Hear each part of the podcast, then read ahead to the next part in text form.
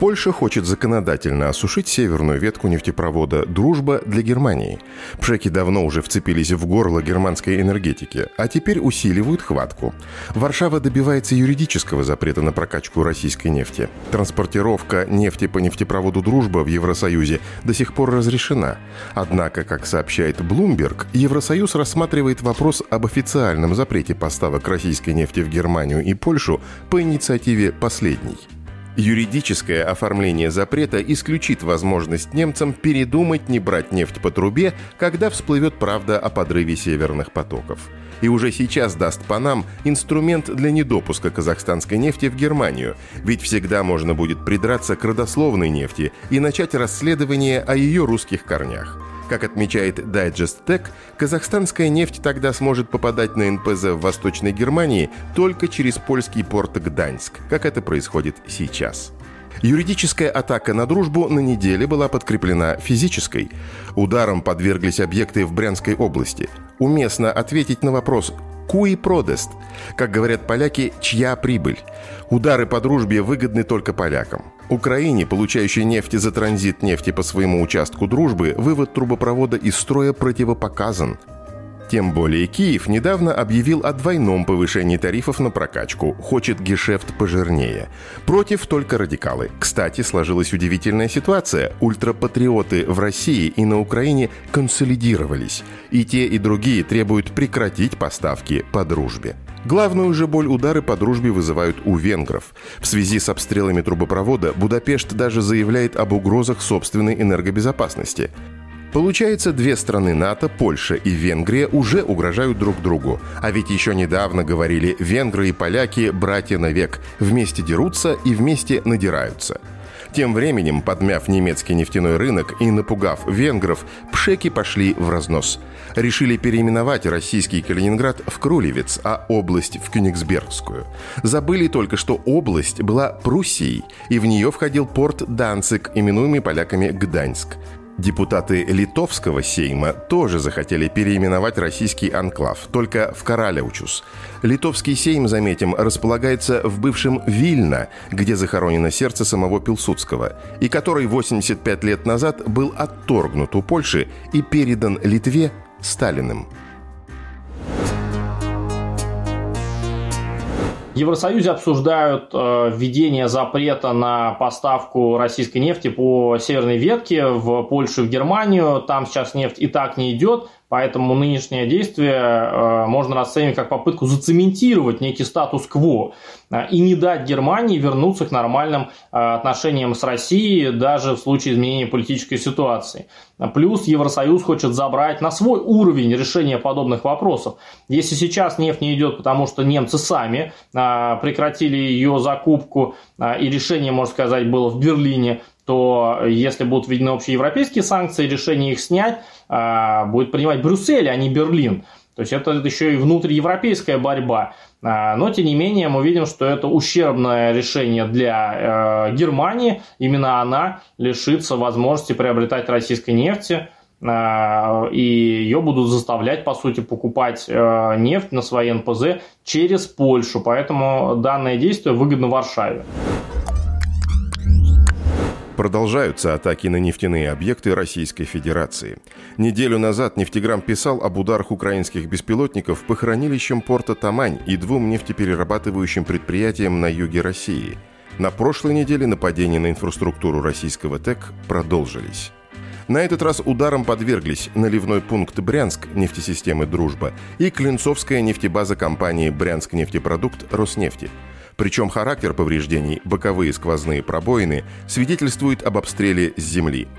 Очевидно, по резервуарам наливного пункта били из гранатометов, а не привычным уже способом с дронов. Однако отдельные СМИ постарались представить все как очередной налет украинских беспилотников. Большинство же медиа довольно скупо сообщали о том, что ударом подверглись пустующие приграничные резервуары «Дружбы». Официальные лица ограничились стандартными комментариями, в которых подтвердили факт атак и сообщили об отсутствии пострадавших. Все эти обстоятельства складываются в типичный русский авось. Получается, что по Брянску разгуливают вооруженные люди и обстреливают промышленные объекты. Все это при попустительстве правоохранительных органов. Если расследованием диверсий занимается ФСБ, то контрольно-пропускные мероприятия на дорогах обычно в компетенции органов внутренних дел. Их отстраненность подкрепляется позицией страховщиков, считающих, что все разрушения – результат не диверсий, а военных действий. И на этом основании не выплачивают страховку. Такая расслабленность правоохранителей – попытка переложить на армию ответственность за безопасность приграничных с Украиной регионов. Все это активизирует идеи обязать нефтегазовые компании самостоятельно закупать средства ПВО и создавать корпоративные ЧВК. После совершенных беспилотниками атак на нефтеперерабатывающие заводы можно уже говорить, что несмотря на создание российскими нефтяными компаниями частных охранных предприятий необходимо усиление как внутренних органов, так и армии а, специальными подразделениями по борьбе с беспилотниками. К сожалению, в рамках частных компаний невозможно обеспечить полную охрану всех объектов и необходимым оборудованием. Во-вторых, большая часть этого оборудования все-таки военное и закрыто для гражданского обычного пользователя. С учетом того, что страховые компании по-разному трактуют а, условия при которых были осуществлены террористические акты, либо это диверсия, либо это не диверсия. В зависимости от этого они оставляют за собой право выплачивать, либо не выплачивать, не покрывать ущерб. Поэтому на сегодня единственная возможная вещь, которая существует, это усиление а, существующих органов безопасности специальными подразделениями по борьбе с беспилотниками. Пожары бушуют на огромных территориях Урала и Сибири. В России леса горят каждое лето, а бюрократическая машина из года в год реагирует на это стандартным образом, включает режим самосохранения. Федеральные органы спрашивают с региональных, а те начинают проверку компаний на местах. В итоге выясняется, что в пожарах, охвативших сотни тысяч гектаров леса, виновато предприятие, на пожарном щите которого не хватает ведра и ломика. Именно в этом сейчас обвинили Транснефть Сибирь, в апреле в ходе ревизии компании были предъявлены претензии в части обеспечения пожарной безопасности, причем по актам, составленным в разгар зимы. Тему ответственности бизнеса за пожары разжигают журналисты региональных изданий, которые активно промышляют вымогательством пиар-бюджетов у предпринимателей – на вырученные таким способом деньги те же журналисты потом гуляют на природе и жарят шашлыки. Причем именно любители пикников и обугленного мяса фактически и разводят часть тех самых костров, что становятся источниками лесных пожаров. Несмотря на то, что в МЧС и Рослесхозе объявили о старте нового пожароопасного сезона еще в конце марта, наибольшего размаха пожары традиционно достигают во время майских праздников. Но ответственность всегда удобно переложить из больной головы на здоровую. В Ханты-Мансийском автономном округе нефтяные компании являются главными бенефициарами в борьбе с пожарами. Та же «Транснефть Сибирь» активно участвует как в профилактике пожаров, так и в их тушении, помогает региону и местным властям техникой и специалистами. Как пишут, пик работы пришелся уже традиционно на праздничные дни, пока любители природы разжигали мангалы и полили траву. Интересно, что в эти дни леса горят и в канадской Альберте, главном нефтеносном штате страны. Разница в том, что в Канаде сама постановка вопроса о том, могут ли нефтяники быть виновниками пожаров, исключена. Чиновники здесь могут соревноваться только в степени собственной вовлеченности в дело защиты нефтянки от пожаров. Никому и в голову не придет ловить их на отсутствие ломика на противопожарном щите по сомнительным актам зимних проверок. Канадском штате Альберта, одном из крупнейших поставщиков нефти и газа, сейчас пылают лесные пожары.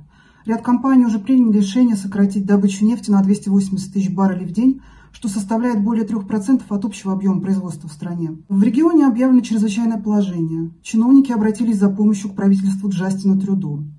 К тушению привлечена армия.